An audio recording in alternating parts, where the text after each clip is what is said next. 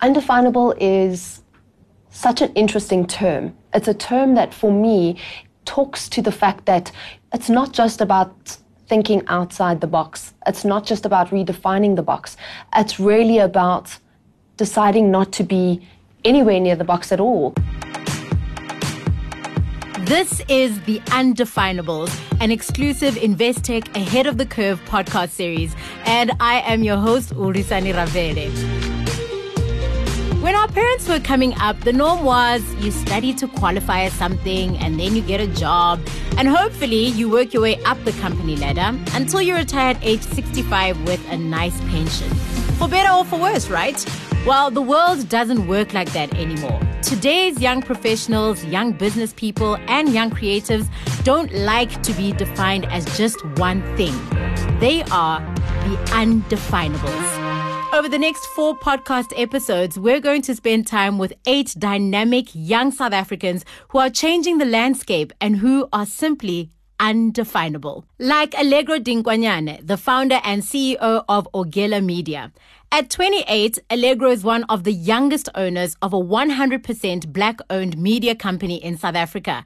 And her group of companies already comprises of the PR and marketing agency, Ogela Communications, Ogela Productions, a creative design agency, Ogela Events, the charitable foundation Ogela Helping Hands, a food and travel blog called Ogela Eats, and Ogela Properties. What does it mean to be undefinable?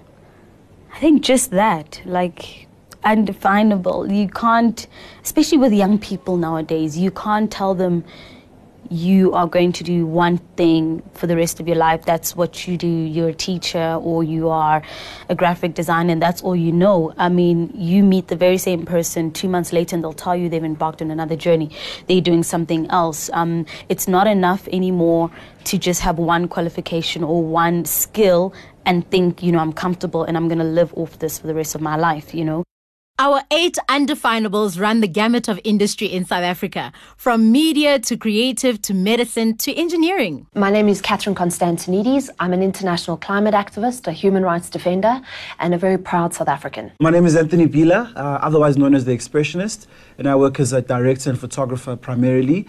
And I also have a business called Studio Bila, which is a design and concept agency that helps brands connect to young people in meaningful ways. They're going to benefit both parties. Hi, my name is Dr. Nogukanya Kanyile, and as my title suggests, I am a medical doctor. My name is Kamini Patha, and I'm a content creator. My name is Nandi Lepu, and I run a creative studio called Mama Kashaka. I am Vere Shaba, and I'm the founder of Shaba Green Building Design and Engineering and we are an engineering consulting firm that specializes in energy, water, and waste savings for our clients. And last but not least, my name is Suvila Matikana. I am a medical doctor. Uh, I am a digital health innovator. I'm a health advocate, and currently I am a student finishing off my master's in public health, uh, specializing in sustainable development from New York University. Well, now that we have you wondering how you'd introduce yourself, let's dive right in with you, Sivu, because I mean, what is a digital health innovator? So my career journey thus far has has been quite interesting in that uh, I mean, my undergraduate, I studied medicine, which is the normal MBBCh, and then post that, I did um, an MBA um, at the same university. And while doing the MBA, I was working on a campaign with an organization called Brothers for Life. And Brothers for Life, we tried integrating social media into the campaign, which was aiming to reduce the HIV transmission rate amongst young men in South Africa. So then I started looking at research around what we did with Brothers for Life for my MBA research and um, looking at how we can use social media as health organizations to reduce the transmission rate of HIV and technically that's what I've been doing ever since. I did that work as well for UN Women in New York, um, trying to create a platform that young women in developing countries um, could use um, as a sort of a health information tool in terms of their own social media platforms. So there's a lot of work that we're still trying to do around um, using digital technology to to impact health behavioral change within young people, um, young boys, young girls, um, Yeah. So you embarked on what people might call a traditional career path, but then you combined it with an MBA and now it's taken you into all kinds of innovative directions. How about the rest of you? Allegro, I know you started out studying a traditional university course as well. I studied journalism at the University of Johannesburg and um, I graduated in 2011. And in 2014, I did social media and marketing at the University of Cape Town yeah, so I'm not a qualified entrepreneur, you could say. I just grew up in a family of entrepreneurs from my uncles, my mom. Um, I just grew up seeing, you know, um, them working in different, you know, their supermarkets or um, the the family businesses from farming and things like that. Which is why I think um, I've always been inspired in um, diversifying my business and not sticking to one thing because I would I was influenced by different businesses um, and entrepreneurs in my family. And Catherine, you pretty much went into business right away. I mean, at a young age, you were only 16, launching what is now a very successful PR and events company, SA Fusion. At the age of 16, I started my first business. And I did that in order to be able to fund a lot of the community projects that I was doing after school. And it was really a very interesting journey because as a young person, I had no idea about business. I had no idea what I really was doing. But every time I fell, it was a lot easier to get up because I didn't have an expectation of both myself and also the world around me didn't have much of an expectation of me either. So it really was an opportunity for me to grow at a very young age into the business space. And what I didn't know at the time was that I was labeled as an entrepreneur. And it was really a difficult journey, but one that really allowed me to thrive and to grow and to understand the space of business even though I wasn't going into business, I was just merely trying to find ways uh, to fund what I was doing and the things that I was passionate about. If you're listening to this podcast and it's moving you, making you think, making you look at how you define or don't define yourself, Investec Private Banking could be for a young professional like you. If you're under the age of 30, have a university degree, working in your field of study and consistently earn more than 600,000 Rand a year, you could qualify for our full private banking offering at a reduced fee. Just go to investec.com slash undefinables for more. Now back to our podcast series. It seems to be a common theme among the undefinables that, you know, the side hustle, the passion project, eventually and inevitably takes over. To the outside world, it might look like we struggle to find our way in life, so to speak. But in reality, that's just how career paths go these days, isn't it, Nandi? When I was in high school, I remember being asked um, what I would do, what I would study after I graduated. This is like standard nine matric the fact that I've said standard lets you gives you an indication of how old I really am. So when I was at a nine matric, um, every time I would get asked this question, what is it that I plan to do with my life? I remember just thinking, why do I have to choose one thing? And I suppose my career um, kind of manifested that in a lot of ways. So I wanted to be a fashion designer. I wanted to be a writer. I wanted to be in advertising. I wanted to be a filmmaker. I wanted to be a lawyer. So I mean, if I had to look at my career, I started off as um, production intern. I was a copywriter for a little bit. I did a little bit of art direction. I enjoyed producing far more than anyone anticipated. So I got to a point where I had all these creative urges, but what my career had had taught me was how to actually make things happen. So I got to a stage where I started doing the passion projects in parallel to my nine to five. And the passion projects were really about those creative urges. So I'm busy making things happen for people on the one hand, which is the nine to five.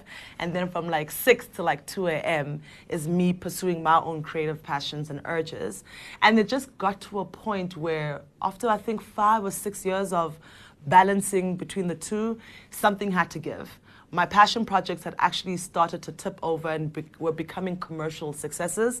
And I couldn't help but imagine if I'm spending 20, 30% of my time and my energy on these things and they're reaping these kinds of rewards, imagine what would happen if I gave them 20 more percent or 30 or 40 or you know, worked on them all day. And really, that's when I made the decision to start my own company. Vere, you're a mechanical engineer. You studied engineering at university. But in your case, it was an aha moment that determined your career path.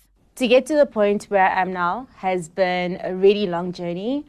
I would say that it started when I was a student. So back in 2008, there was load shedding. And I remember being at the Volkswagen plant in Uitenhage, and the load shedding happened, and everyone sat outside, and we were getting paid for doing nothing. And I thought to myself, how is Volkswagen able to pay for all of this? Um, because they were now feeling the brunt of us as a country not having energy.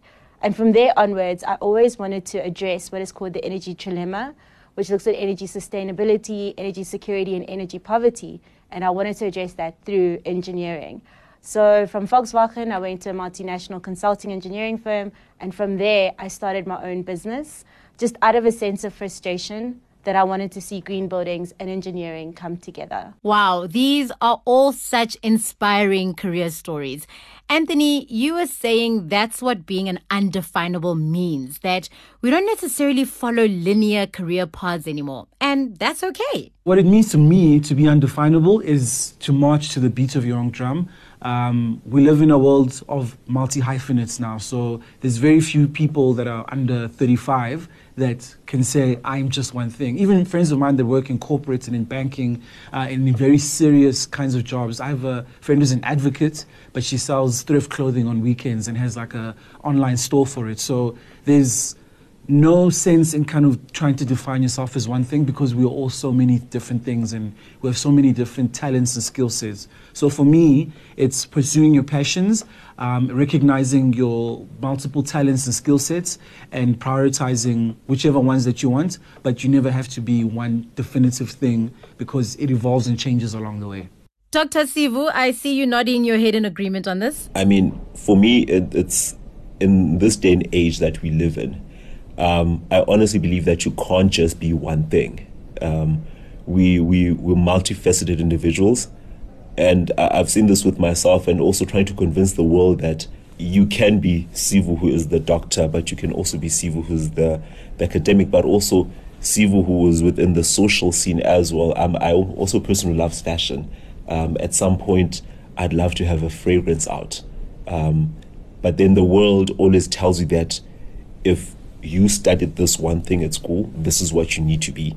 And I honestly don't believe in that. So for me, to be undefinable is just living your ultimate life in and in every facet of your being and exploring each and every one of those things and not being com- um, cornered into just one ideology that fits into people's understanding of what they want you to be. And that's probably as good a definition as we're going to get for what it means to be undefinable. Join us again next time for when we go behind the LinkedIn profile to see what really makes these mavericks tick. It's always been like a challenge for people to grasp together the the Sivu that they see on Instagram, who's very fashionable, who's who's this individual that they always like they follow for fashion, but then they also realize that actually he's an academic as well. So when they meet me in person, there's always like trying to marry the two, like, oh, you're an actual person and you're actually quite serious. So I'm, I'm a very, I, I, find myself to be a very like grave person in, when you meet me. But uh, I can also be very chilled as well. So I think people find that very interesting. So join me, Urisani Ravele, again for the next episode in the Ahead of the Curve podcast series, The Undefinables, proudly brought to out of the ordinary people like you by Investec Private Banking. The views expressed are those of the contributors at the time of publication and do not necessarily represent the views of the firm and should not be taken as advice or recommendation. Investec Specialist Bank, a division of Investec Bank Limited, is a registered credit provider.